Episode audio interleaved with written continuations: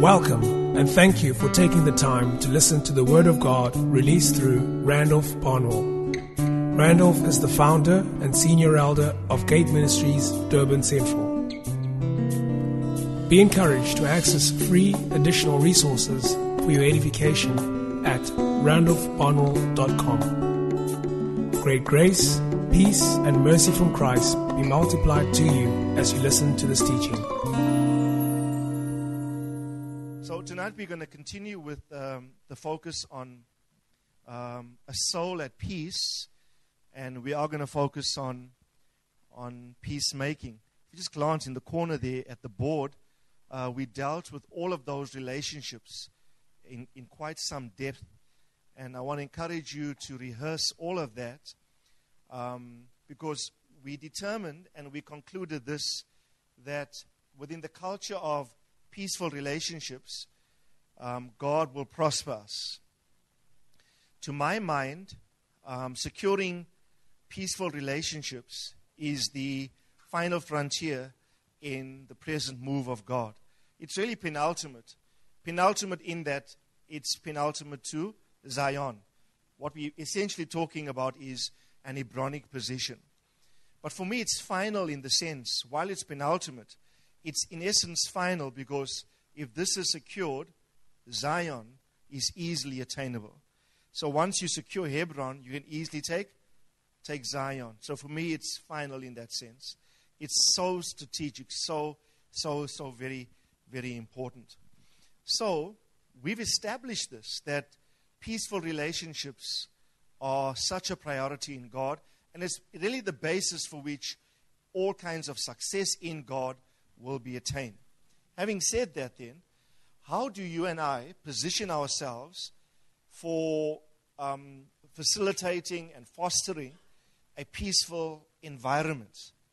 If peace and relational peace, that is, peace between people, um, you, you at peace with all men around you, right? With every single relationship, even your enemies, within your heart, your disposition is always um, peaceful, is always reconciliatory, not antagonistic, not bitter, not an ounce of unforgiveness, no resentment, no acrimony, animosity, uh, no malice in your heart, no hatred, no bitter anger, nothing of that sort. But every disposition within your heart, even to your greatest persecutor, is biblically correct. Right? Now, that's what we want. Right? So, tonight's focus is going to be on how do we make that peace? Right? How do we make that peace, and what does the Bible say about this whole issue of functioning as peacemakers? Amen? Peacemakers. Now, obviously, listen carefully. You live in a world where you relate to people, right? And you are going to get hurt sooner or later. Somebody's going to disappoint you. Somebody's going to attack you. Somebody's going to misrepresent you. Um, you're bound to get injured in the area of your soul relationally. Because there's such an, a, a, an array of multifaceted, various kinds of relationships um, that exist within your world. Right?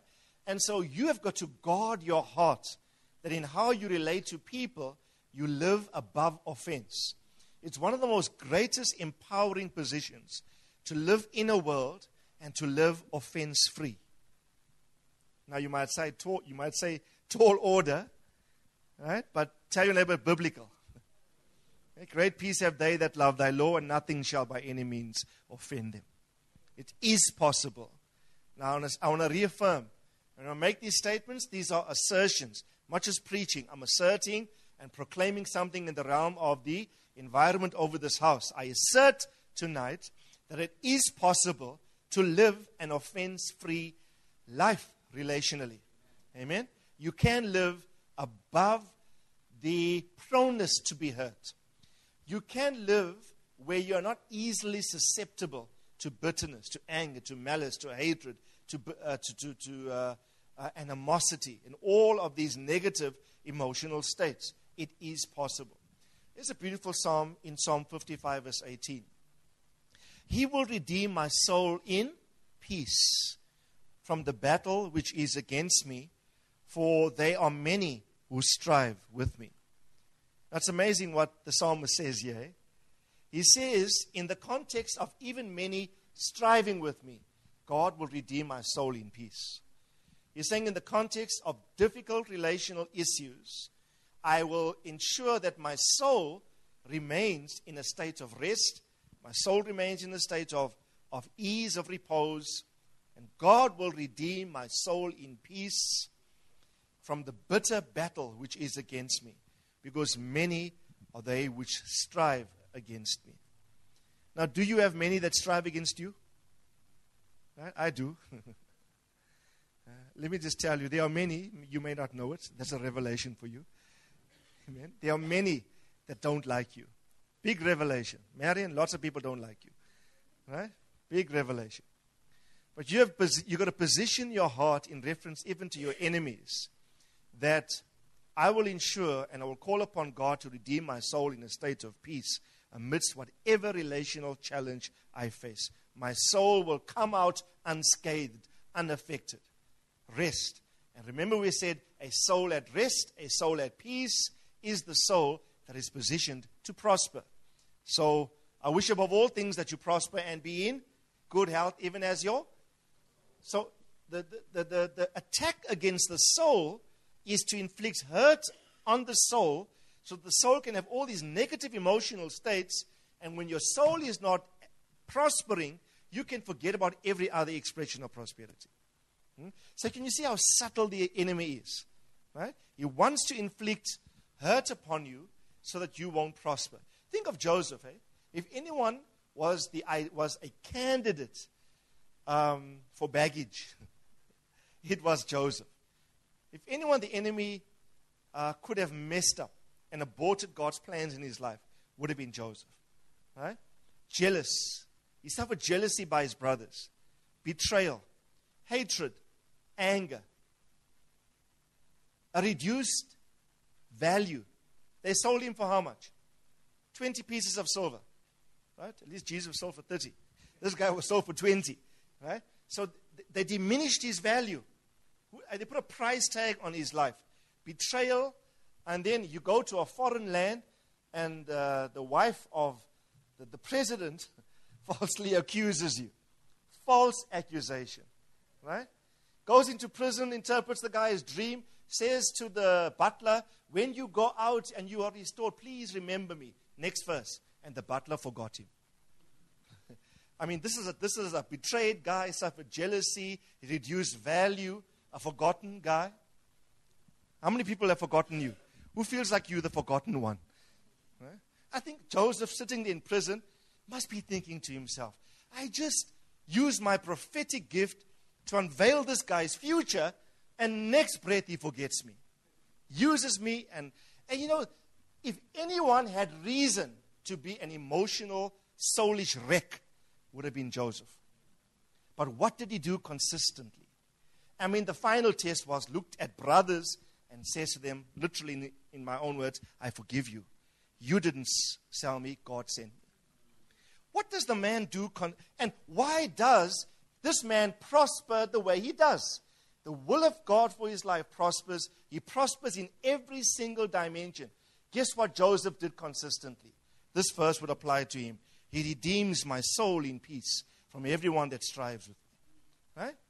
I want to encourage you keep your soul, keep your soul at peace. You will never prosper without peace. Haggai 2, verse 9 says the following verse 6 to 9. For thus says the Lord of hosts, once more in a little while I'm going to shake the heavens and the earth, the sea and also the dry land. I will shake all the nations, and they will come with what? With the wealth of the nations, and I will fill this house with glory. Everyone say glory. Now we know the glory re- refers to the reputation of the Lord, not so?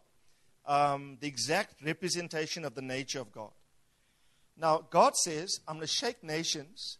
In the context of shaking nations, take the wealth of the nations, I'm going to bring it to my house. I'll fill this house with the wealth of the nations. Right? The house will be filled with glory, and simultaneously, God says, I fill the house with the wealth of the nations. So, wealth is always connected to glory. Next verse. The silver is mine, the gold is mine, declares the Lord. The latter glory of this house will be greater than the, the former, says the Lord of hosts. And, everyone say, and. And in this place I will give peace. Right? You can never ever divorce in the scripture the record of prosperity, the record of success, the record of wealth, and there's no peace. God, and we, this is, um, there's quite a few scriptures we read in reference to this now, right? You see wealth and you also see peace. And if we are going to prosper in all respects, it's going to be because of the state of peace, right? Now, remember Zechariah 8:12, the first part? There will be peace for the seed.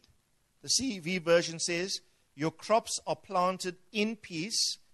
Seeds will thrive in peace time. And in a few studies ago, I said to you, the, though the way in which this verse is framed in those versions tell us that you need the spatial context of peace for you to sow any kind of seed in, then those seeds prosper. So the environment has got to be one of peace. So God says, I will give you peace for the seed. Right? So God is looking for a habitation of, of peace. Remember Isaiah 32, 17 and 18? God says the work of righteousness will be peace. Right? And God says, and I will give my people a peaceful habitation. Right? So God is always looking for a peaceful habitation. Can I ask you a question? How's your home? Ask your neighbor, how's your home? ask him, is it a peaceful habitation? Your home must be filled with the peace of God. I'm talking about the, the, the relationships in the home must be um, peaceful.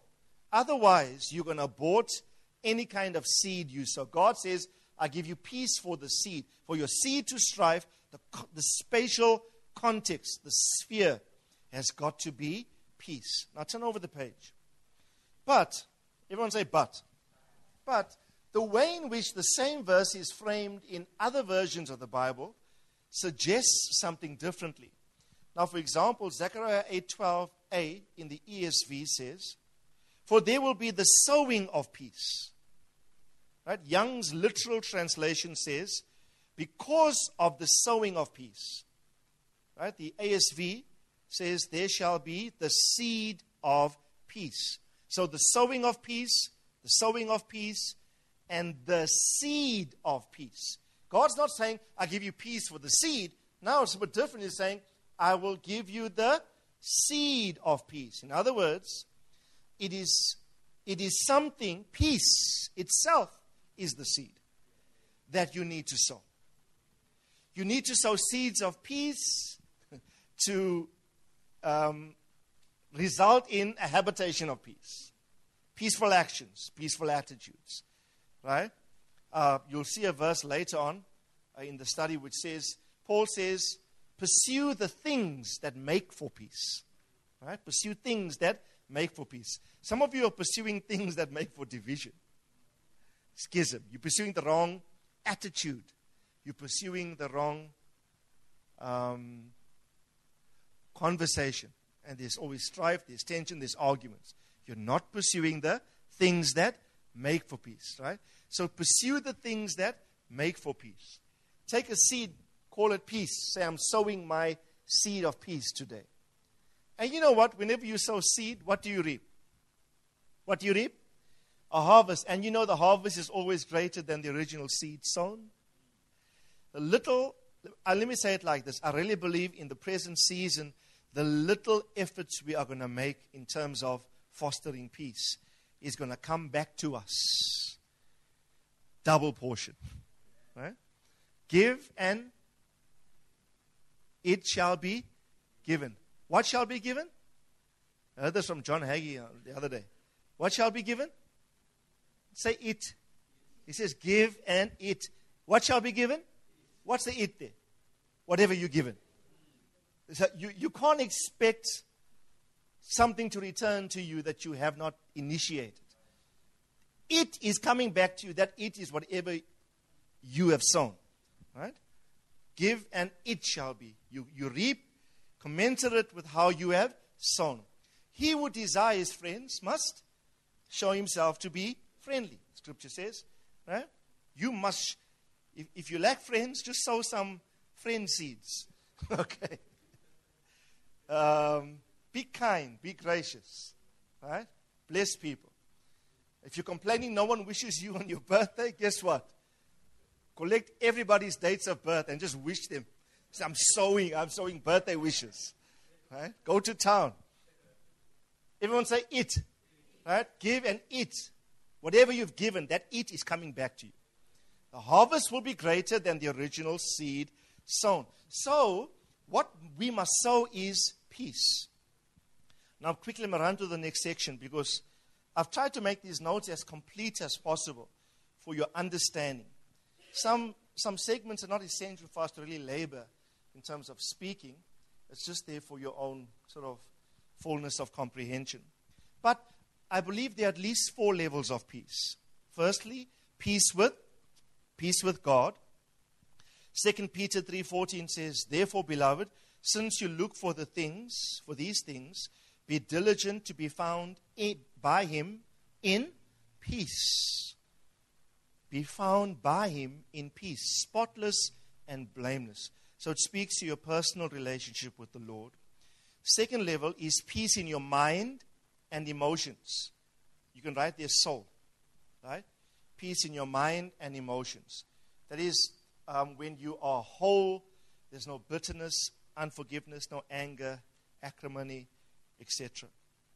And I quoted you Psalm 55, verse 18. He redeems my soul in peace. This is a soul filled with the peace of God. Third level is peace within yourself in the midst of trial, difficulty, or personal crisis. Now, we've dealt with this extensively when we did the rest for the soul, not so?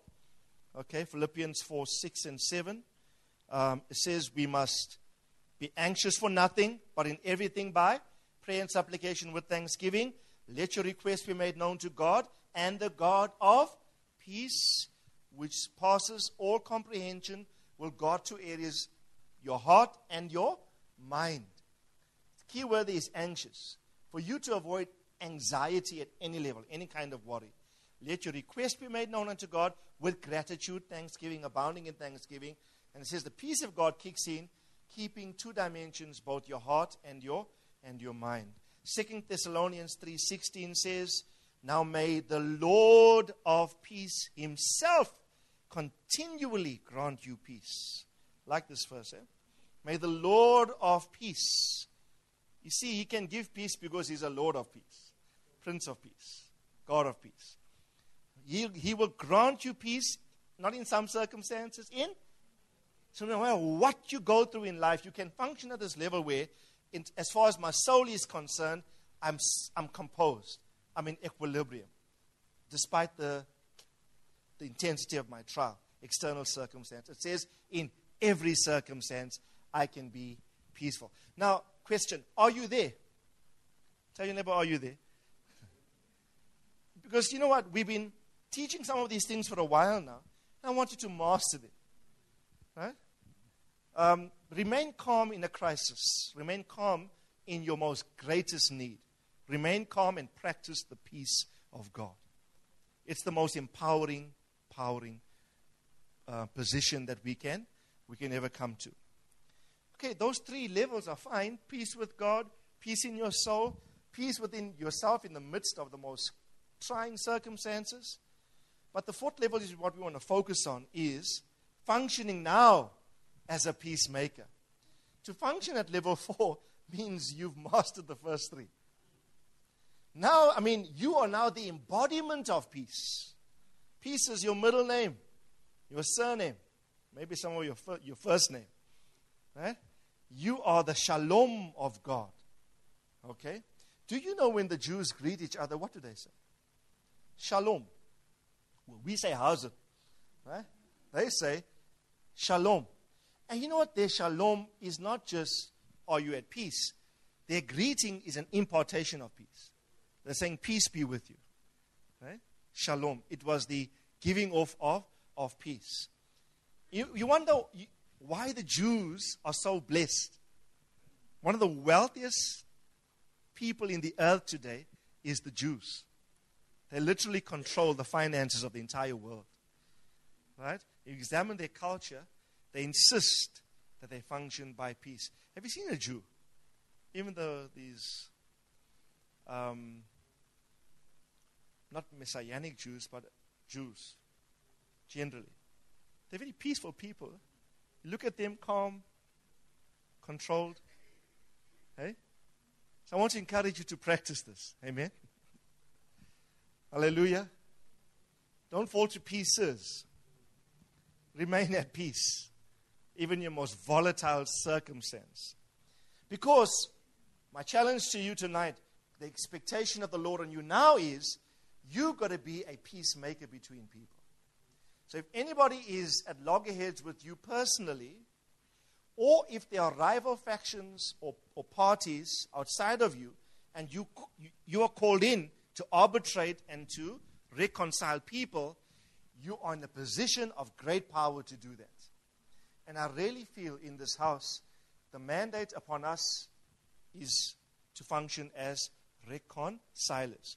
We've had this prophecy from various independent prophetic voices, not so? That God has called us to the ministry of reconciliation. And for us to function reconciliatory, we have to position ourselves as peacemakers. Amen? Not peace breakers, peacemakers. I want to encourage you.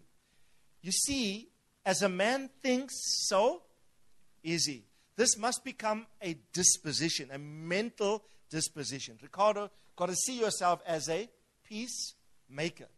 Right? Perhaps when you wake up in the morning, look at yourself in the mirror and say, peacemaker. Right? It's like every day you wake up and you say, okay, who's going to get my anointing of peacemaking today? Who can I help? Moira at work. I, you maybe doing your work in your context. God put you in an environment to be the peacemaking element there. Right? It's like when there's tension and division and problems and schisms, even in the workplace, your colleagues must know if anyone can arbitrate here, let's call that Son of God. Because their very disposition is that of making peace. You know, to get there, you can't have a reputation then for being the peace breaker in the workplace. Right? You're going to be above reproach, not so? Right? And this is a very tall order, challenging. Okay? Tall order, it's challenging. But I want to encourage you. Remember um, Melchizedek? What does Melchizedek mean? The meaning of his name is Malchi, king, Malchi. Zedek means what? Righteousness. Zedek, righteousness. He is king of what? King of right, Melchizedek, king of righteousness. And Hebrew says, and also he is king of peace. Because he rules over which city? Salem, Jerusalem later, but Salem from the Hebrew, Shalom. So he rules over the domain of peace. Right? Lord, you reign over righteousness. Michael wrote that song. Righteousness, written from that study. And I wrote the song from the study of Melchizedek. Lord, you reign over righteousness in me. When I'm righteous in loving, giving, this is your territory. Right? The domain over which you get the kingship and the governance of God is always righteousness and loving peace. Right? So if you can function as a peace bringer, it's another term in the scripture, a peacemaker. Guess what? You're going to recruit the, the governance of the king in your world. Right? You're going to be like a Melchizedek. Amen. You ready for this? Uh, let me ask you again, are you ready for this? You don't want to, we'll stop right here, go home. it's fine. Everyone say yes. Right? Now, now are you ready to die? Yes? Still ready? okay. This is going to cost us everything. It's going to cost us everything. Look at James 3:18 quickly. The NLT version, really loving the New Living Translation. If you don't have this version, please get one, make it part of your library of study. And those who are peacemakers will plant seeds of peace. Now, it says, those who are peacemakers do what? What do peacemakers do? They go about planting seeds of peace. Right? Seeds of peace. And what do they reap? A harvest of righteousness. Do you remember we did the study where we, we, we, we listed all the blessings of righteousness? The blessings of prosperity associated with, with righteousness. Remember? Right? And so, if you sow seeds of peace, your harvest is righteousness. And wherever you have righteousness, you have the attendant divine blessing, the reward, the success. All the multiple blessings associated a righteous life will come your way. The NASB, my preferred version of study, says, And the seed whose fruit is righteousness is sown in peace by those who make peace. Now, if you look on the next page, I try to just graphically depict uh, in a flow diagram. At the top, peacemakers sow seeds of peace relationally. They produce a harvest of righteousness. You can check all the scriptures out when you get home. That ri- harvest of righteousness results in peaceful environments. Remember, Isaiah 32 17 says, The work of righteousness will be peace, and I'll give my people a peaceful habitation. Right? So that righteousness produces a peaceful environment. And where you have a peaceful environment, you have the ideal condi- conditions conducive for success and prosperity. Okay? Success and prosperity. So, think about it like this you're going to sow seeds of peace. Those seeds of peace, these are seeds of peace relationally, either between you and others or you're helping others live peaceably. What you're going to generate in your world is a harvest of righteousness. Right? God will see that and give you a peaceful habitation. And where you have a peaceful habitation, you have the construct or the structure within your life sufficient to contain every element of success and prosperity in your life. Right? Remember Psalm 122? What does it say? Uh, let there be peace where? Where must peace be? Where?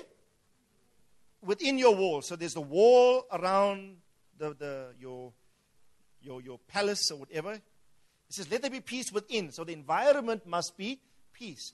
And what must be in the palace?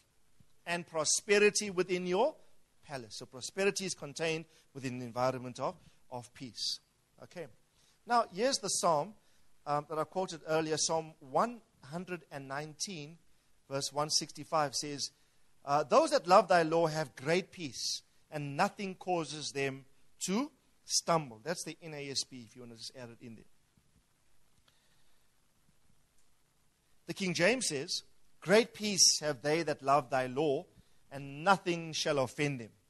What does nothing mean? Right? Greek word for nothing is nothing. or Hebrew word. It means zilch, zonke, nothing. Nothing is going to offend the brother who loves the law of the Lord because, and if you love God's word, it presupposes that you obey God's word. You read it, you prioritize it in your devotional life, you're studying it, uh, you live obediently. That depicts your love for the word of the Lord. The Bible says if you live like that, then you come to live in a realm which is called mega peace. It does not say, and the brother or the person will have peace. He says, this person has what kind of peace? You must check this word out in the, the Hebrew. I forget what's in the Hebrew. But it indicates, oh yes, it indicates, I remember now, profuse abundance. It's like lush. It's like uh, a bountiful foliage. Right? This is mega. This is not just your ordinary level. Right? This is, if something is, is imposing, big in its magnitude, it is, you, you can't afford but to notice it, not so? It is notable. I really want to encourage you let your peace start to show. Tell your neighbor, let your peace start to show. Now, you know where it can show. Tell your neighbor it must show on your face. Huh?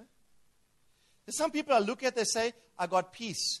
But I'm saying your face is telling me another story. Right? At least if you got it, tell your face about it. Let your face manifest. So, and you know the, the, the, the, testimony, your testimony will be, can be one day. You, you are this embodiment of peace. It exudes in everything about you. And then the person finds out, but you are in your greatest trial ever.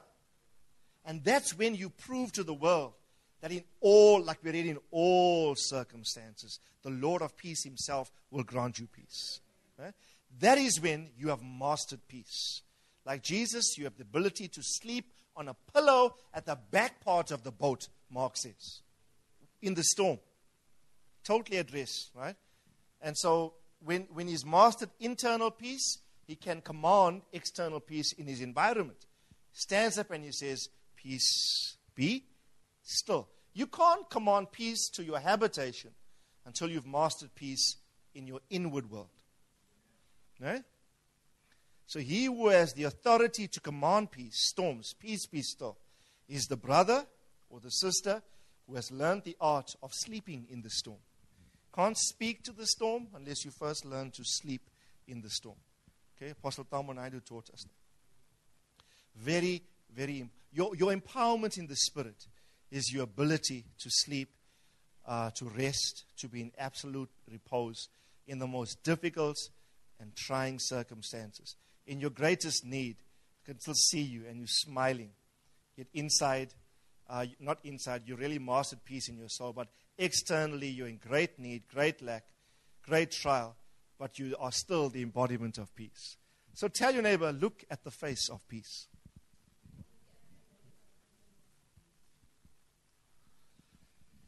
The face of peace. I think, Renee, if we get another pet, must be called Shalom.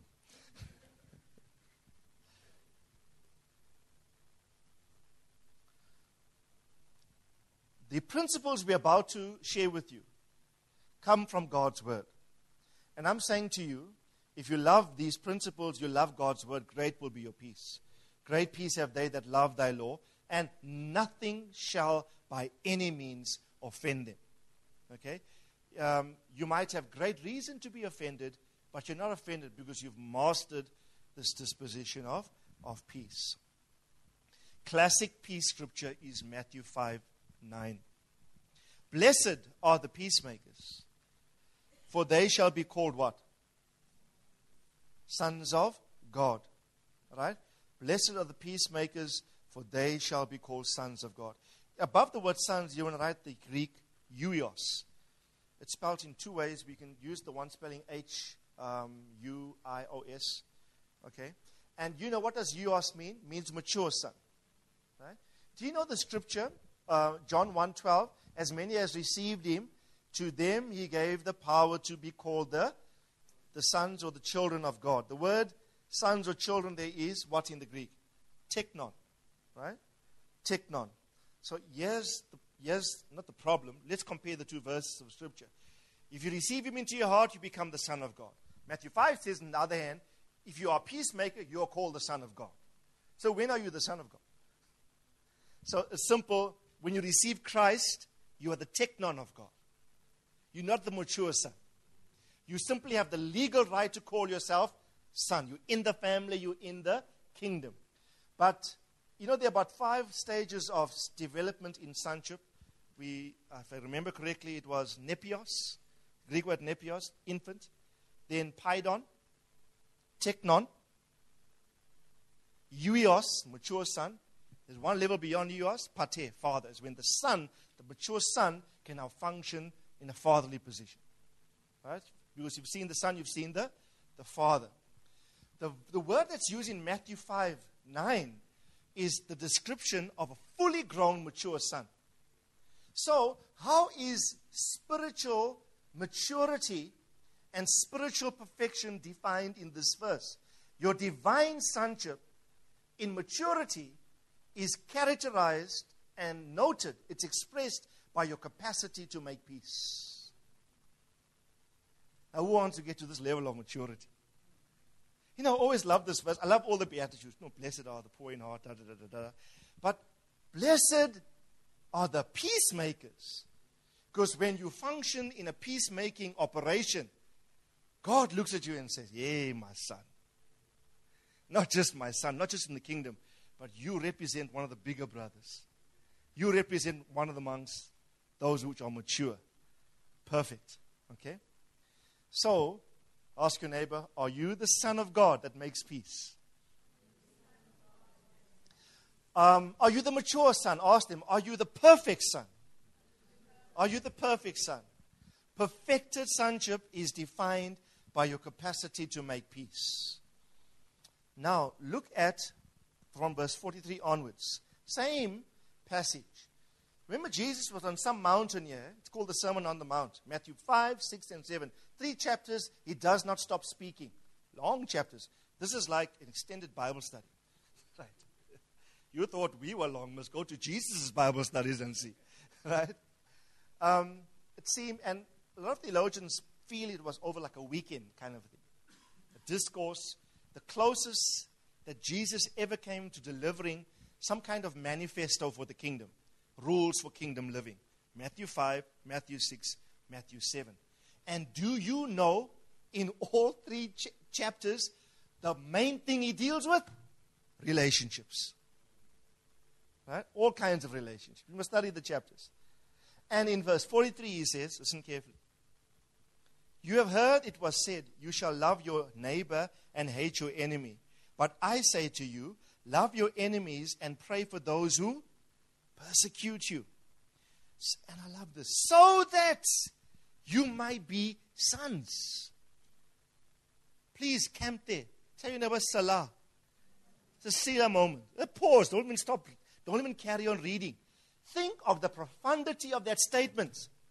He's saying, don't only love your, your, your bruise, your neighbors, love even your enemies. And then the Lord says, for then you are my sons. Serious. Your sonship, let me just try and capture it. Your sonship is defined by your attitude to an enemy.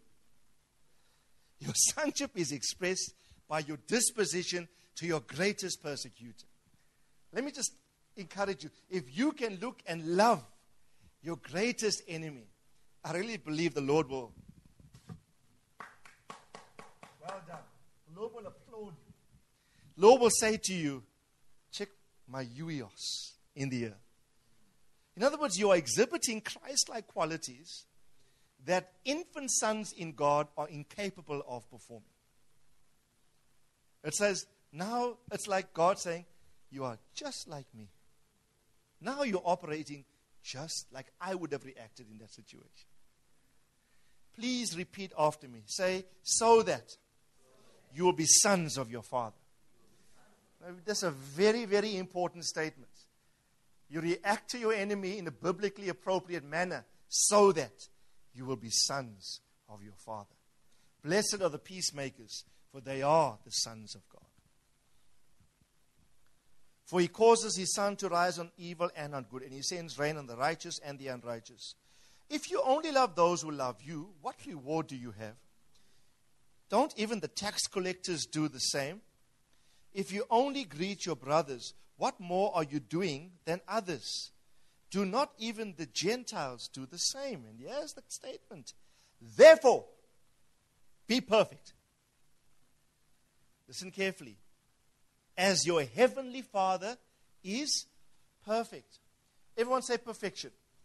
Say spiritual maturity. Note how God defines perfection. How, note how God defines spiritual maturity. Spiritual maturity or spiritual perfection is couched within the context of loving an enemy. Then God says, For then you are mature. For then you are fully grown. When you can love those that hate you. Love those that despitefully use you. Say it again spiritual perfection or spiritual maturity. James defines it like this, the top of page 4, James 3 2. We all stumble in many ways. If anyone does not stumble in what he says, should circle or underline the word stumble in what he says. And then underline perfect man. Perfect man. You want to be a perfect man, mature, perfect woman, right? Then you must practice not stumbling in your words.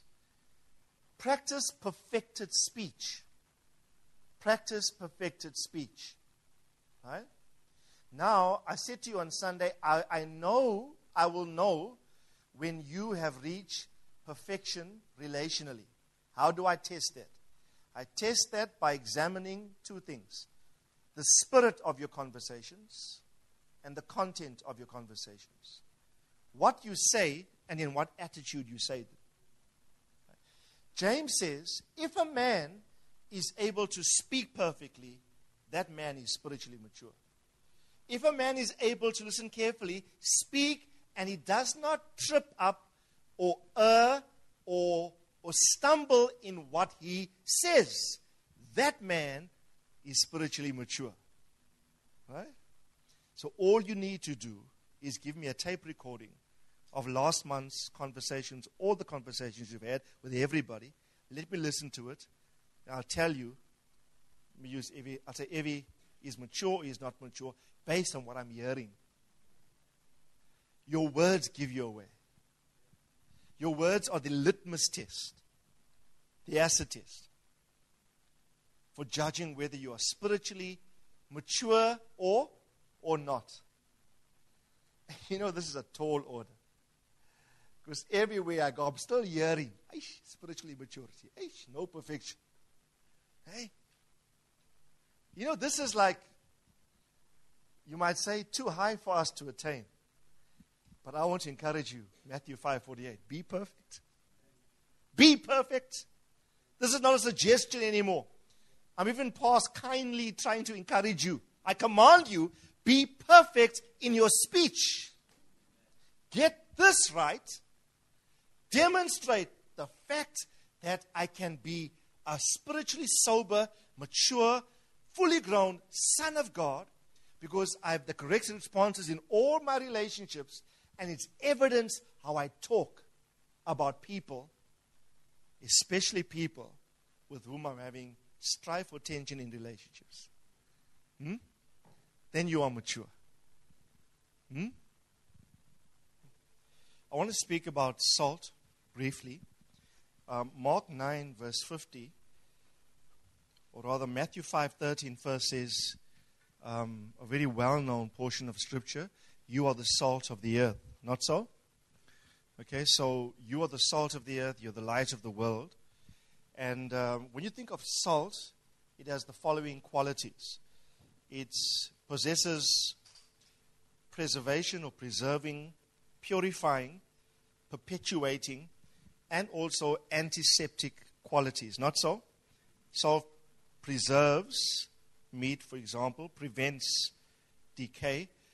Salt can purify certain elements, right? Ensures perpetuity of, of some food items, and also acts as an antiseptic.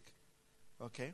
So, salt, when the scripture says, you are the salt of the earth, um, all of these things you should be. You should be the preserver, the purifier, the perpetuator, and the antiseptic quality in the earth. You are. Everyone say you. So, always remember salt is a person. Tell, neighbor you are, tell your neighbor you are salt. Now tell them, just don't turn into a pillar of salt. like Lot's wife. I'm not talking about that kind of salt. I'm talking about you and your disposition. You are the salt of the earth. Now, salt was also emblematic or indicative of fidelity and friendship. You should underline that. Salt was also emblematic of fidelity, um, that's commitment, covenantal commitment, and friendship amongst Eastern nations. So the phrase, to eat of a person's salt, is to share his hospitality. It's still regarded as so amongst the Arabs. Right? So tell your neighbor, I would like to eat your salt. So it's a phrase that the, the Eastern nations, the Arabs, use. To eat a person's salt is to share his hospitality. It indicates warmth, love, peaceful, friendship, a lovely environment of, of, of peaceful relationships. Amen? On Friday night, we ate um, Vanola's salt. We ate over salt in Clinton, right? Um, in a supper that they, that they warmly um, treated us to. That was to be hospitable, right? So you can see how the word is used. It's always used relationally. Now, Mark 9, verse 50 confirms this. It says, Salt is good, but if the salt becomes unsalty, with what will you make it salty again? Have salt within yourselves, comma, and be at peace one with another. Right? So you can see two things side by side. Now, Matthew says, You are the salt. Mark 9 says, Have salt in yourself and be at peace with one another. So, the salt characteristic of the Son of God is directly related to there being peace between them. If you say that you are the salt of the earth, so next time you say that statement, I am the salt of the earth, guess what you are saying? I am the person committed to peaceful relationships. In fact, your salt power will only be seen in the earth once you master relationships. You can say all you want to, I'm the salt of the earth, salt of the earth, salt of the earth. But if you have no salt in yourself, and Mark explains it by having peace with one another, you have just unsalted yourself.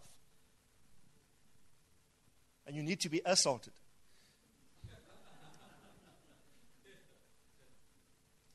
So tell your neighbor, don't lose your saltiness. Your power to function as the salt of the earth is directly re- dependent upon your capacity to live peaceably with one another. I'm just reading your note there. What causes us to lose our saltiness is tensions, strife, divisions in God ordained relationships. Listen carefully. If there's no peace, there's no salt. Salt symbolically refers to harmonious covenantal relationships. So, guess what amplifies your salt power as a son of God? Your capacity to live peacefully with men. That is when you are the salt of the earth. Right? So now you know what salt of the earth means. Next time the person says, We are the salt of the earth. Biblically, you know, it's the commitment to live peaceably with the brothers that amplifies your salt power. Now, the term covenant of salt bears re- relevance here. Numbers 18 19. I don't want to labor this point because we dealt with the covenant of salt when we did the teaching on the first fruits. But uh, you must read to get the context from verse 1. I'm just quoting verse 19.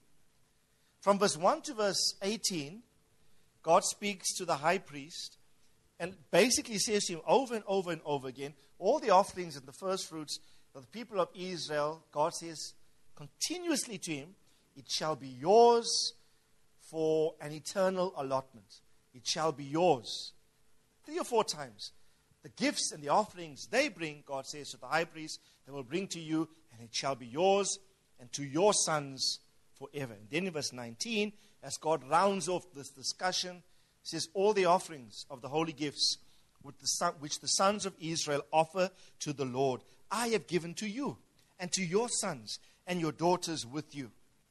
As a perpetual allotment, it is an everlasting covenant of salt before the Lord to you and to your descendants for forever. Go to the next page quickly.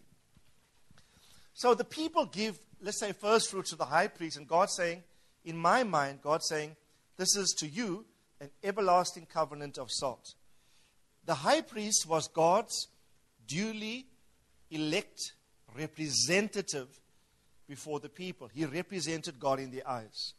Them giving him first fruits and offerings literally was them giving it to the Lord.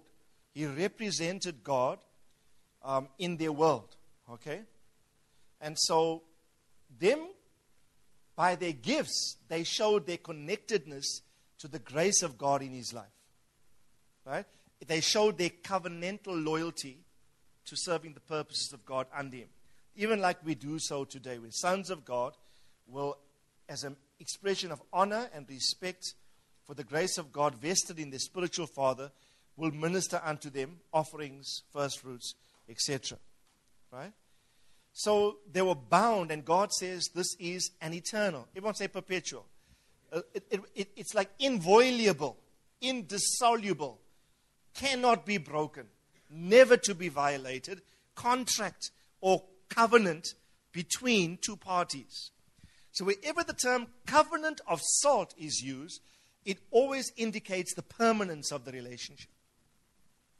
Always in, indicates that this relationship is so serious that we, we are committed. It's like marriage. Right? I've, I've conducted two marriage ceremonies now where the couple to, that were married did the exchange of the covenant of salt. Uh, in Eastern uh, cultures and some Hebrew cultures today, it's still practiced. Google it when you get home covenant of salt.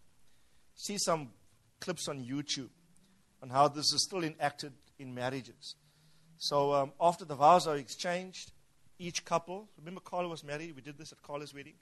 Each couple, the groom has container of salt and the bride to be has the container of salt.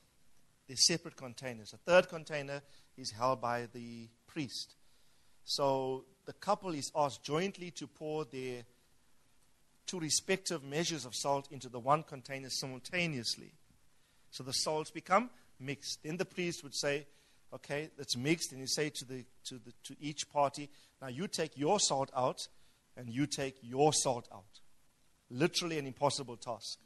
So the covenant of salt was always used to indicate strong commitment to relationship. It's a covenantal commitment, right? Inviolable contract. And you can see at the bottom of the third paragraph there. In this, there is participation, partnership, preservation, protection, privilege, and the pledge of covenantal commitment, etc. Now ask your neighbor do you still have salt? In other words, if you are a salty person, okay, so next time tell the person don't be faulty, be salty. okay? Don't act faulty, act salty. Salty means I am I'm a covenantal, highly relational, peaceful man. Right? Don't go around looking for trouble or offending people unnecessarily. I'm, I'm salted. Right? Now, how is that again reflected? Salt, scripturally, is also indicative of speech that is graceful. Again, I'm going to come back to how James frames perfection in terms of perfected speech. You claim to be salted. I want to hear the salt in your speech. Colossians 4, classic, verse 5 says, Conduct yourself with wisdom towards outsiders, making the most of every opportunity.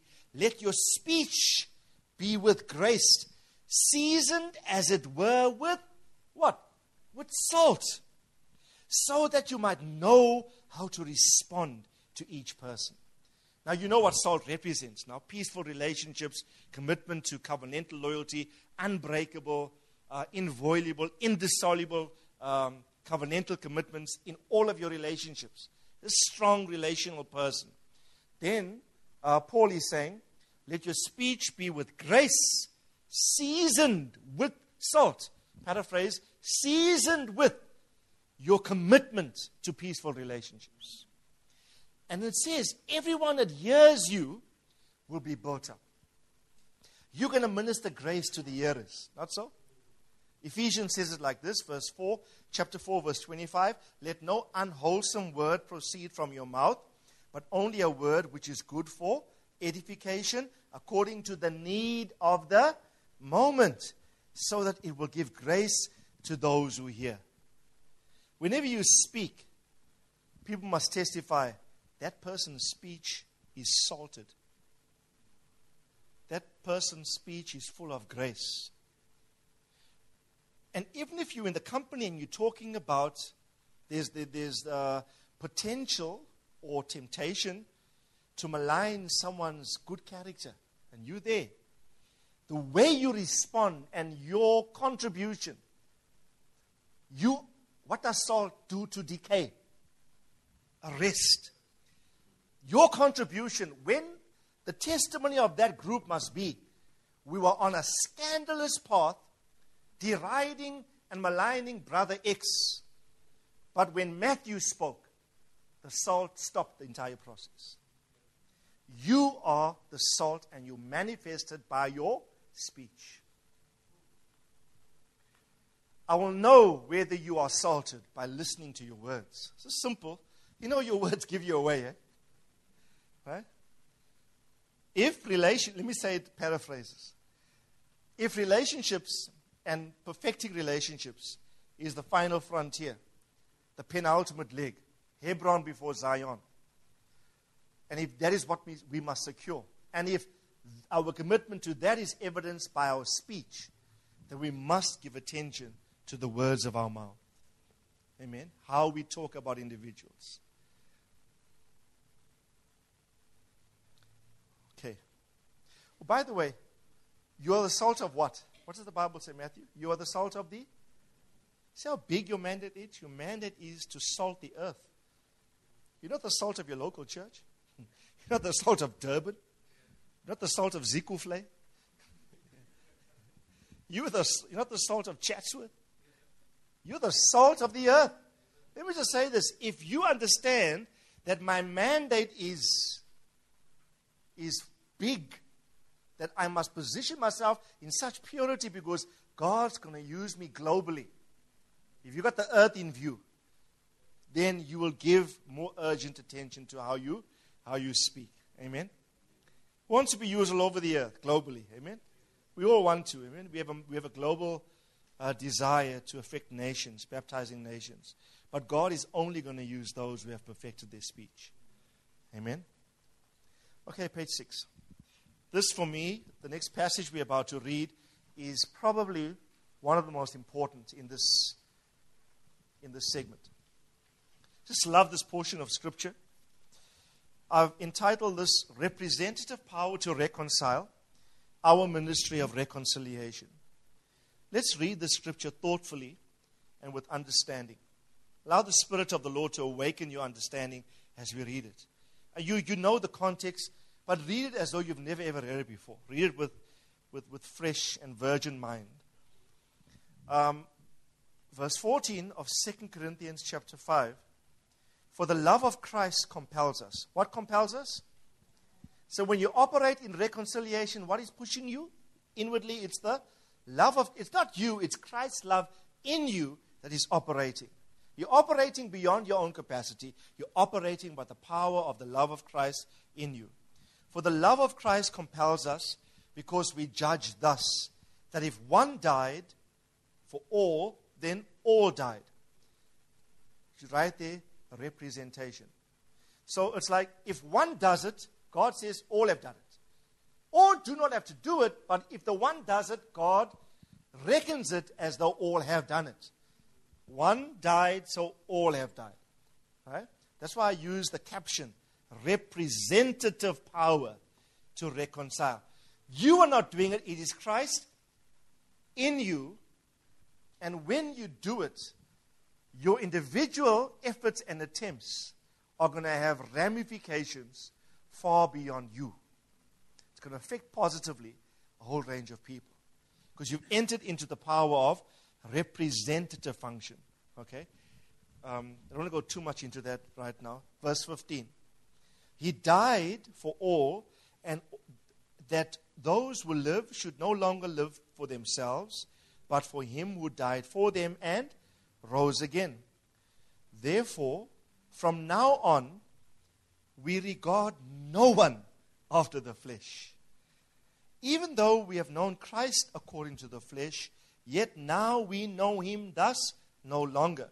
What Paul is saying here, you must read the, this verse in other versions. Some of the versions say, We do not have a natural, humanistic, or earthly perspective concerning people. So I know nobody after the flesh. Paul says, even though we knew Christ that way, he was an historical Jew that lived on the earth for 33 and a half years. He walked the earth. We don't know him after his um, historical Jewish settings. We know Christ after the Spirit. So Paul is saying here, listen carefully. He's saying, when you look at people, don't judge them by externalities. Don't judge them in the flesh. Don't, don't judge them by gender, by race, by social standing, by economic class, um, by racial background, or whichever. Don't look at ex. In other words, that's one thing. But now, listen carefully. We are functioning as peacemakers. So the brother offended you. The brother was wrong. The sister was wrong. They are guilty as charged. You even have proof that they did things deliberately to trip you up. The challenge now is do not judge them after their flesh. That's the challenge. Don't judge them based on failings of their natural man. That's a big challenge. You know why? Because later on, let's just get to the end quickly. Look at verse 18. All things are of God who has reconciled us to himself through Jesus Christ and has given us what? Come on, say it loud. What has God given to us? A ministry of what? Ask your neighbor and answer each other. Ask them, what is your ministry? Give them the answer. This is my new answer. People come, what's my ministry, Pastor? I'll say, the Bible says in, in 2 Corinthians 5.18, everybody has a ministry. The ministry is salt. The ministry is peacemaking. The ministry is to be a reconciler. Right? Now, if you're going to function like that, right? You, when you view your brother, listen carefully. You can't, you can't assess your brother based on his failure historically. He failed in the past.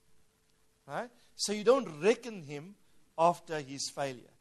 If you truly are godlike, and this is, this is really getting tougher and tougher as we go along. If you really are mature, I would then say this to you.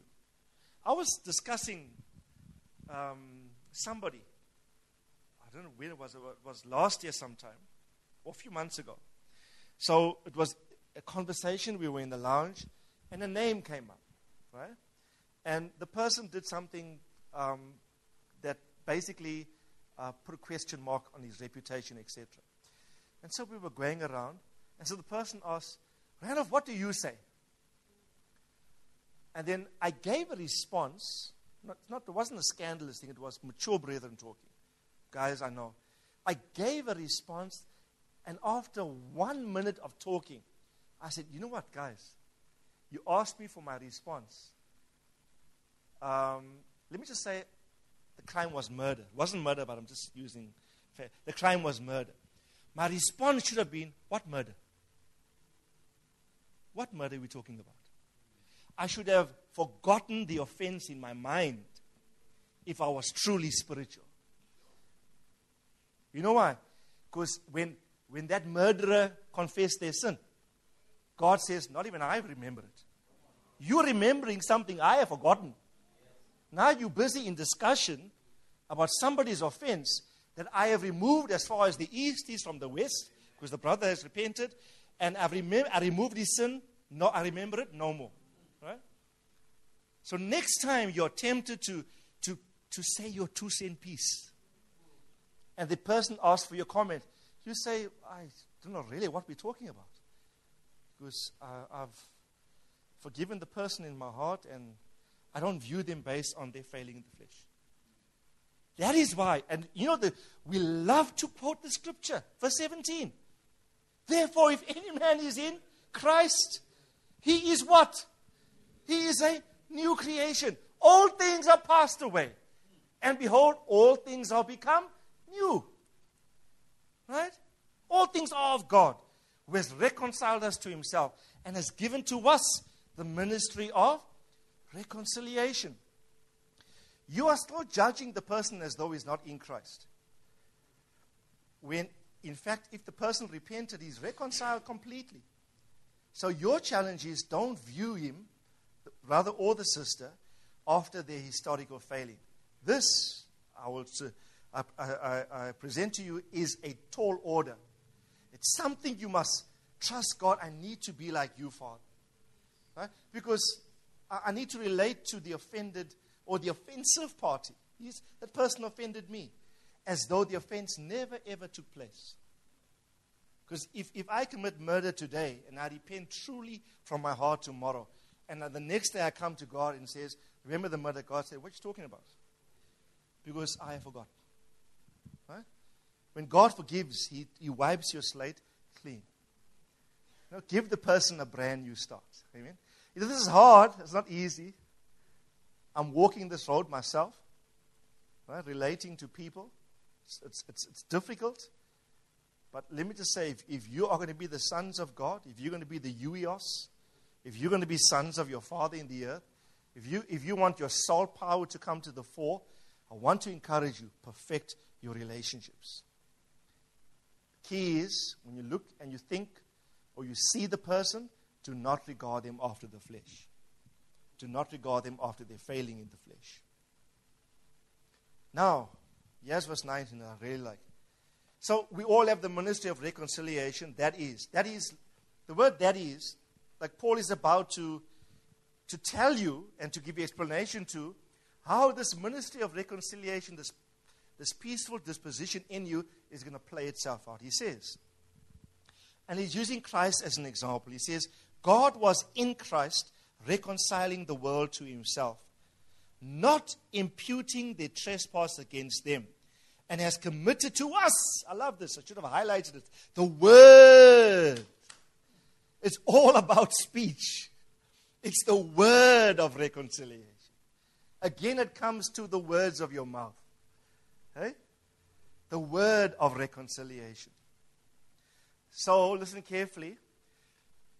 Jesus was the Christ. Paul says this in, in one of his letters. Christ embraces the fullness of the Godhead, Father, Son, and Spirit. Jesus, in his bodily form, was the bodily uh, representation of the entirety of the Godhead. The scripture says all of the Godhead dwelt in him bodily. Right? The Greek word for bodily is corporeally. Right? In a corporeal fashion, the fullness in his flesh he was able to represent Father, Son, and Spirit. Now it says, listen carefully, when he died and he paid the price for sin, it says, God was in Christ reconciling the world back to himself. Christ was simply, Jesus was simply the body. So when he hung on the cross, yes, the Son paid the ultimate sacrifice, the Lamb of God that taketh away the sin of the world. But that's why everyone say representative. He becomes the representative conduit. He, he, he, he put his body up, but in his body was the fullness of Christ, the fullness of God in Christ. Everyone say God in Christ. It's difficult to explain this. It wasn't like just the Father sent the Son to go do the job. I'll stand aloof. Father, Son came and they vested in the Son. He says God was in Christ reconciling the world back to himself. So, how do you function when you now position yourself, you say, Lord, as Christ offered his body to be used for reconciliatory function, here's my body. Yes, use me. You see, it's not about you, it's about the power of Christ in you that's going to do the reconciling. Don't, don't think, hey, Sharon, you must be saying, Pastor, I've heard you all your teachings thus far, but this one is the great, is the, this one is such a hard, hard thing. Let me just say this. I think, you know, when I was preparing this, this is like my Jabbok. This, this series is my personal Jabbok. If ever I've been emptied, it has been the past few weeks. Right? If ever I've been poured out, this has been like Jacob, Jacob Crossley's Jabbok. This has been my Jabbok. Right? So, um, even now, you know, don't become tense. If you're called like to a meeting, to sort out an issue. Don't be nervous. Don't be tense. Don't be scared. All you say to yourself is, I am just going to provide the body. I'll come and, Lord, you, the entirety of the Godhead, come and vest yourself in me. Uh, use my faculties, use my mind, use my emotions, use my speech, but let every expression of my body be you. So you're functioning representatively on God's behalf. God was in Christ, reconciling the world back to Himself. Now then, everyone say, now then. Now then, we are ambassadors. And what do ambassadors do? They represent the country in a foreign land. You are representatives of Christ. As though, listen carefully, powerful words, as though God were pleading through us. Can you see it? It's like you're just there, but God is doing all the pleading to be reconciled through you. You had the problem with the brother you want to, or the sister, and you want to reconcile. And when you go, you say, Father, I really want to be obedient. I go, but you plead through me. Let your power work and flow through me. Amen. Tell your neighbor it's not about you. It's not even dependent upon your spiritual development. If you can just position yourself obediently, you will see this pleading power of God working in through you, in and through you, come to the fore. And he says, as though God were pleading through us, we implore you on Christ's behalf, be reconciled to God. here's the thing verse 21 is probably the most dangerous. For he made him who knew no sin to be sin for us, that we might become the righteousness of God in Christ. Um, the righteousness of God in him. So, when you position yourself to operate reconciliatory, you literally position yourself to be crucified. You say, I'll cross my Jabbok. I am dead to self. I have no reputation to uphold. I have nothing to keep my name. Um, all I want to be is obedient to you, Father. So here am I. Okay? The last um, sentence in that paragraph. Therefore, focus not so much on your own ability to reconcile, but tap into the power provided by Christ in you. For you, for only He is able to reconcile all things to Himself. You find that in Colossians 1.20. By Him to reconcile all things to Himself. Right? Whether things on earth or things in heaven, having made peace through the blood of His cross. Amen. The Greek word for reconcile is reconcile is diallasso, and it means to change thoroughly, that is mentally to conciliate, to make different. But I like this meaning to change the mind, right? To reconcile, to renew friendship. So if you look at the meanings there, in, in terms of the Greek understanding, reconcile has much to do with changing mindsets, right? Changing the way of thinking. Have you ever thought in a situation where you thought you'd never ever reconcile with that person? And then a year later, you reconciled. Guess what? Just the only that happened is you changed your mind. the word diallasso means literally to conciliate, to reconcile mentally first. Right? It's about a mental conciliation. Right? As a man thinks, so is he. You got to think that you have the power to be reconciliatory. Right? If you think and you say to your mind, me and that one are history, never to reconcile, guess what? That's what you'll get. As you think so, are you. Right? Your dominant thought becomes the quality of your life. Your dominant thought becomes your life experience. If your dominant thought is, we are finished, guess what? You and that person are finished. But if you can get your mind, your dominant thought to be, I want reconciliation, you keep thinking it and praying for, your, for, for reconciliation. Keep doing it. Reconciliation starts with a mental disposition. You never ever go into an arbitration setting or a meeting where you want to broker peace, either between yourself and others, with a negative mindset. You always go in with faith. This is going to work out. Right? Christ in us, the hope of the hope of glory. On the next page quickly.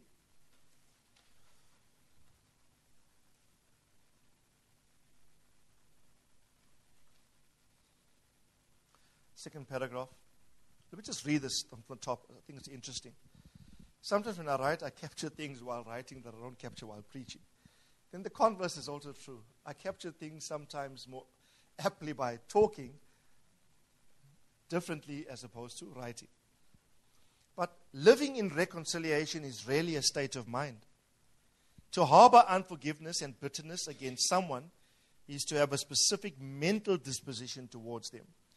If you can alter the thinking of the unforgiving person, you can administrate reconciliation. The principle of love and forgiveness are to be prioritized in those who function as peacemakers. So if you say, I'm a peacemaker, one, uh, uh, next year we'll do all series on love. It's fantastic series on the, developing the love of God. Two issues mastering love and mastering the principle of forgiveness must be things that are sort of reflexive, effortless for you if you are going to function at this level of peacemaking. Right? Because peacemaking is built on the principle of love and forgiveness. Okay? If you cannot forgive someone on a personal issue, how then can you function as God's representative high priest in forgiving men their sins so as to reconnect them to God Himself? Tell your neighbor some things you can't bear now. I was dicing whether to put that statement in the notes. But listen carefully. Forthcoming attraction.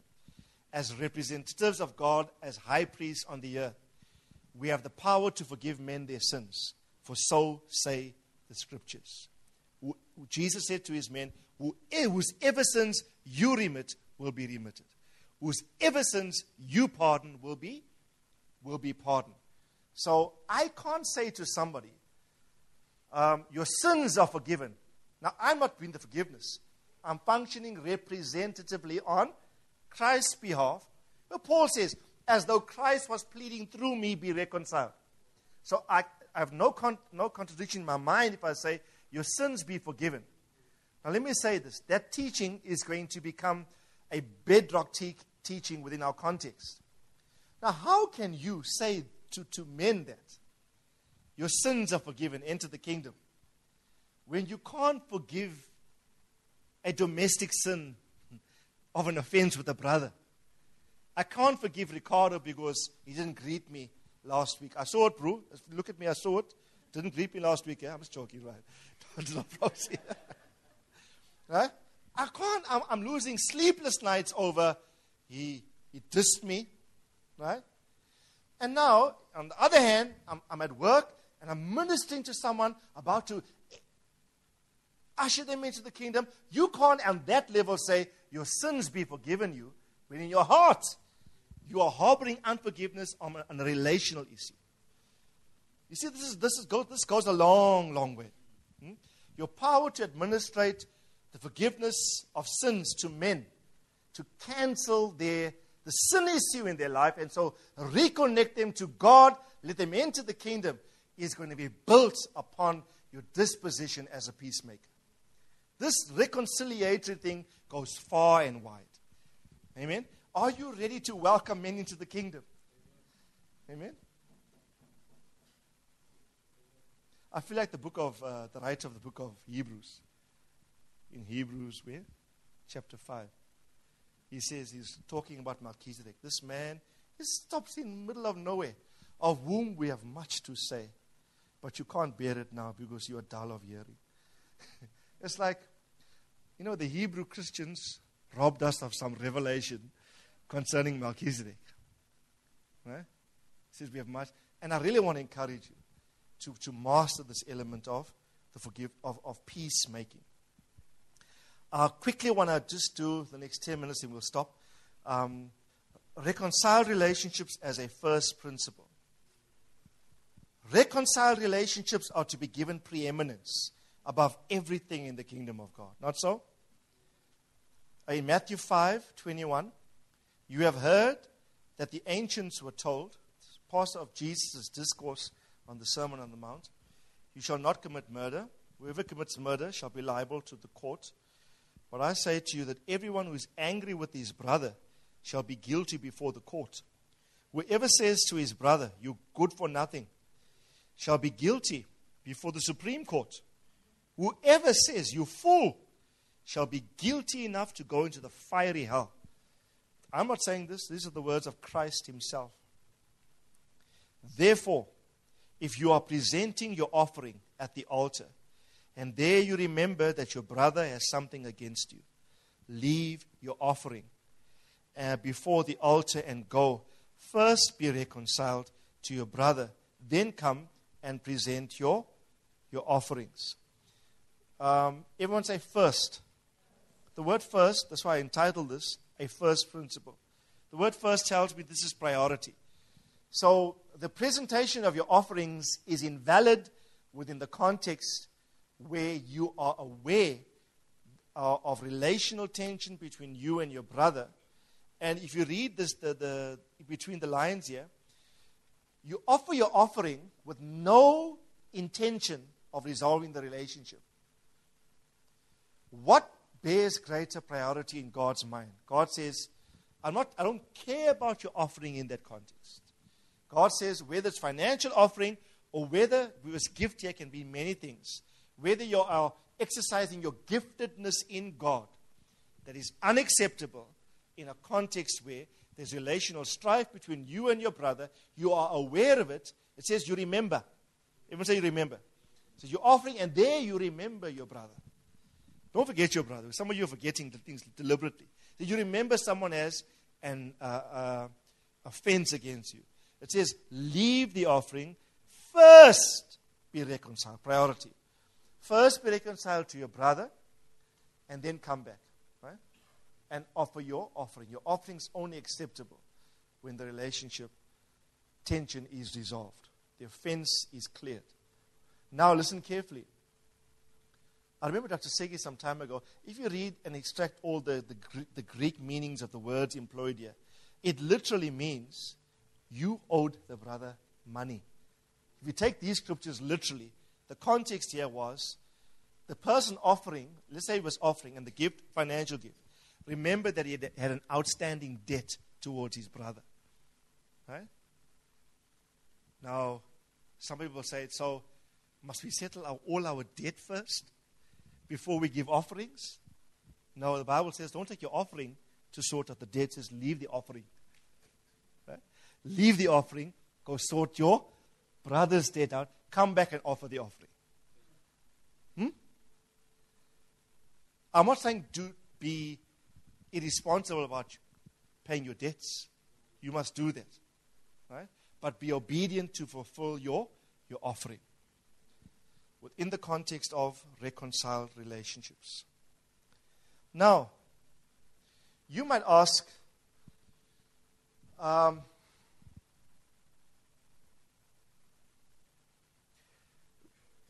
Must I wait for there, for me to see positive change in the person that I hope to reconcile with? For me to adopt a reconciliatory mental disposition within my mind to reach out to them? My answer is no. Your commitment to reconcile is independent of the person, completely independent of the person. You know why? I'm not going to read the entire scripture, but Romans, read it when you get home. Just a few, uh, I'll focus on verse 5, Romans 5 5. Hope does not disappoint because the love of God has been poured out in our hearts by the Holy Spirit, which has been given to us. For when we were without strength in due time, Christ died for the ungodly. Verse 8 on the next page.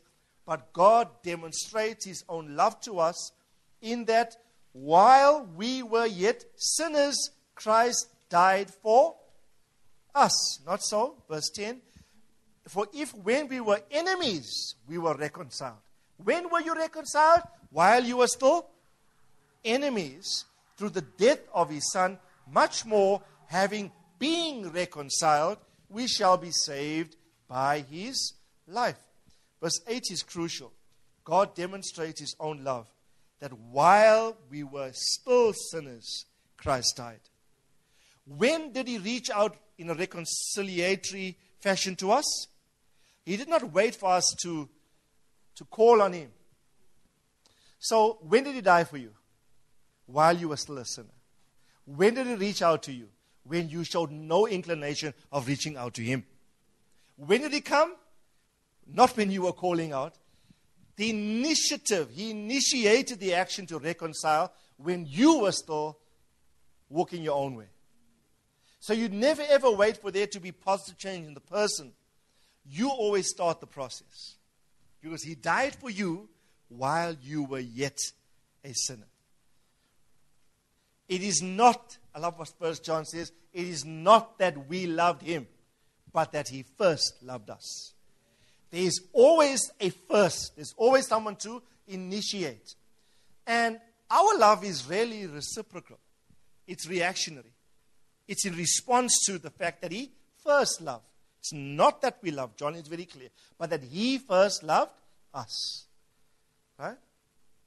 You might say to, the per, you, you, to yourself, that person, but the person hates me still. And yeah, we all know they hate you. Can't change the facts, but you can change. You, you must never ever allow the facts to alter your disposition. You always say, while they are still sinners, I will die for them. While they are still unloving, I will initiate, I will express love.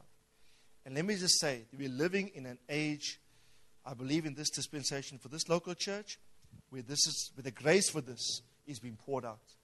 You simply do the initial thing and see the reaction. Simply take dare and take the chance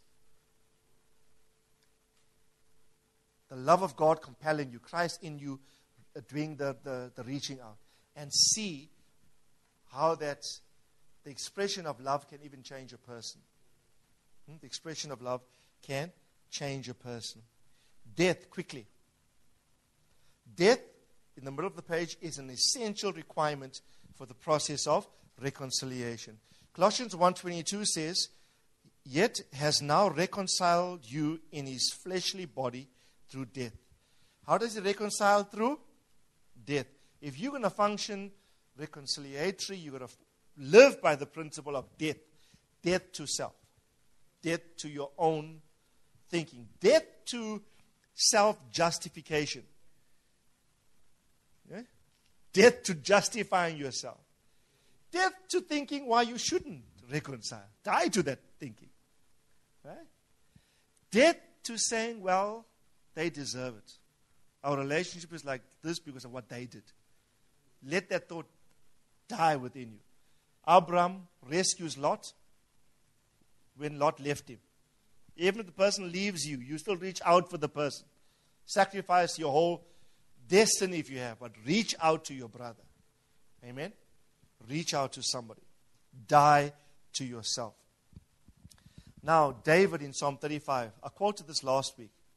Check out David. Let me just read the paragraph before that. To those who hated him and made deliberate plans for his destruction, David simply regarded them as brothers and friends in his mind. This kept his heart free from bitterness. Even when his enemies became sick, he fasted and he prayed for them. How is that for a man after God's own heart? That's when God says, You, this guy got my heart. God will say, For there goes my son. Blessed are the peacemakers. And this is what he said, what David said in Psalm 35 to those who hated him. David said, verse 27, Psalm 35, But I, when they were sick, I wore sackcloth. I afflicted myself with fasting. I prayed with head bowed down on my chest. I went about as though I grieved for my friend and for my brother. As one who laments his mother, I bow down mourning. David, and you must read the previous 27 verses, how bad David's enemies have positioned themselves against him. But David's response is, But You're my enemies, but my mindset, I will react to you as though you're my brother and my friend. And when you are sick, I pray for you and I fast for you. Powerful, eh? I don't rejoice at your sickness. Well, good for you. Don't touch the anointed of God. See what's happening in your life. No, we don't think like that. Things are going wrong in the person's life. You are mourning. Things are going wrong in your life with your enemy, you are saddened by that fact. You don't want to see it happen. You're even praying to God to reverse the process for them. And you know in your heart, they hate you, but in your mental disposition, you position yourself in reference to them as though they are your brother and your friend. Hmm?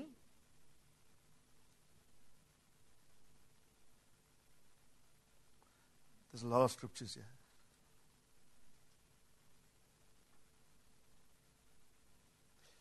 You can read the same. I'm going to read all the scriptures. Ephesians 2 from 11 to 17 about Christ functioning as our peace.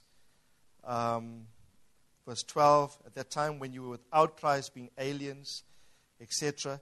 On the next page, I'm not going to go to that, that's for your own personal reading. On, on, on page 9, Colossians chapter 1, verse 13 to, to, to 23, you can read um, there how Christ positioned himself to reconcile all things to himself by his death upon the cross. I want to close on page 10. We've got 10 minutes. I want to close with Acts 7 as a prophetic um, word to us. I read this and I inserted in the note. Let's read it, then I'll, I'll, I'll draw the principle and close the session. Acts 7:22. Check this narrative out and let me see if you can see the principle. Don't read your notes, just read the scriptures. Okay. See if you can discern what God is saying to you and to the house in this context. Moses was learned in all wisdom of the Egyptians. He was mighty in words and deeds. When he was 40, it came into his heart to visit his brethren. Everyone say his brothers. We're talking about peace between you and the brothers, not so? And the, the children of Israel. Seeing one of them suffer wrong, he defended and avenged him who was oppressed and struck down the Egyptian. So David, uh, David, Moses is visiting the Israelites and he sees an Egyptian flogging an Israelite. He gets so angry, the deliverance in him, that anointing rises up, and he, but he does it carnally. So he kills the Egyptian, right? And it was basically committing murder. For he supposed that his brethren would have understood that God would deliver them by his hand, but they did not understand. Question there before you read Was God earmarking Moses to, to deliver his brothers from Egyptian oppression? Yes. But the, the scripture says here, they did initially. You see, Moses' life is 40, 40, 40. Three spans of 40. He dies at 120. 40 years in Pharaoh's courts, 40 years, he ran away from there because of this murder, 40 years under Jethro, his father in law, and then he comes back, delivers them, and he leads them for 40 years in the wilderness and then dies on Mount Nebo. Right? So 40, 40, 40. After the first 40, he was already deliverance instincts rising up in him. I must deliver my people from the Egyptian whip. But he tries to do it by his own means. He does it carnally. He kills one Egyptian. Right? So, and 40 years later, being trained by Jethro and the Lord, he comes back and he delivers a whole nation effortlessly. He does something by his own strength and kills one Egyptian. 40 years later, he does it by God's methodology and he drowns the entire military in a Red Sea. You can do things by your own power and kill one, or you can do things by God's way and destroy the entire military strength of the most powerful nation in the world at that time. Right? So, what was the difference? Initially, listen carefully, what does, you see, listen carefully. He had the, he had the wrong attitude relationally to an enemy. And he killed the enemy. And he, because he killed the enemy, what, what, what happened is, in the minds of the brothers, they did not understand that he was the deliverer for them. Read it, it says it like this. Where are we? Verse 26. So he kills the guy, right? Next day. Everyone say next day. Next day he appeared to two of them. Two of them were two brothers, not two Egyptians. Now he wants to function as peacemaker with the brothers.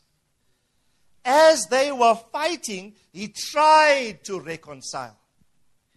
Them saying, Men, you are brethren. Why do you wrong one another? But the one, but he who did his neighbor wrong pushed him away, pushed Moses away and say, Who made you ruler and judge over us?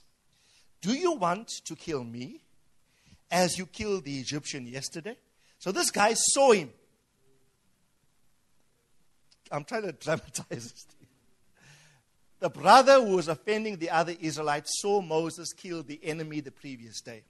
Moses comes to brothers and tries to reconcile brothers, and the his reconciliatory efforts fail. On what basis? He failed to respond to an enemy correctly. In one dispensation, and he is disqualified to reconcile brothers in the next dispensation. Last verse. At that saying, what made Moses balega? What made Moses kick down?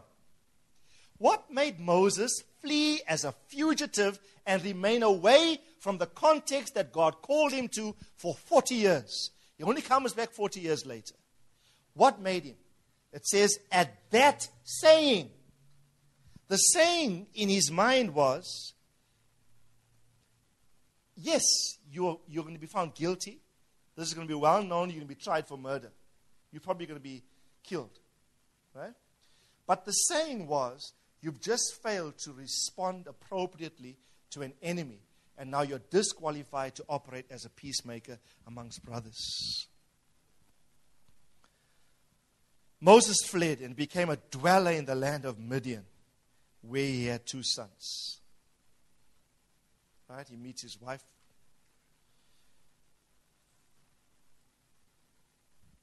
I'm going to stop there.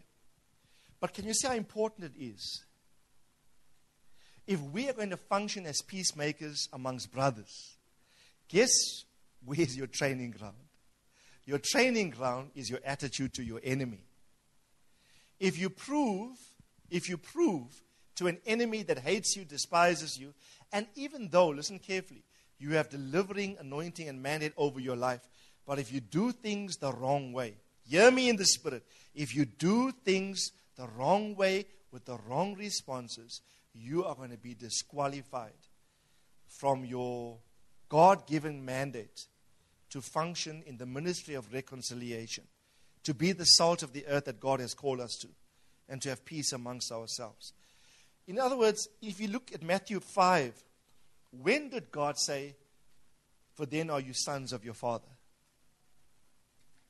Only in reference to your attitude to an enemy. For then are you my sons. When I see you loving your enemies. Amen. Are you ready for this?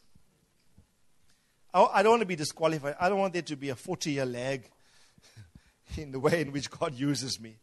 I want to pass all, especially the enemy test. And the brother that hates you, the enemy that persecutes you. I want to pass all of these relational tests so I can bring my, the fulfillment of my destiny into the present. Amen? Amen. Just sit down. Let's just pray. Just lift up your hands to the Lord. Prophesy over you. You are the salt of the earth, you are the light of the world. Have salt within yourself and live at peace with one another. You are the salt of not just your house, you're the salt of not just your local church. Some of you are maybe battling with issues right here. God has called you to be the salt of the whole earth the range of relationships that God is calling you to affect is far and wide. I, I think, like Moses, we have a delivering mandate upon this house to deliver uh, sons from Egyptian bondage.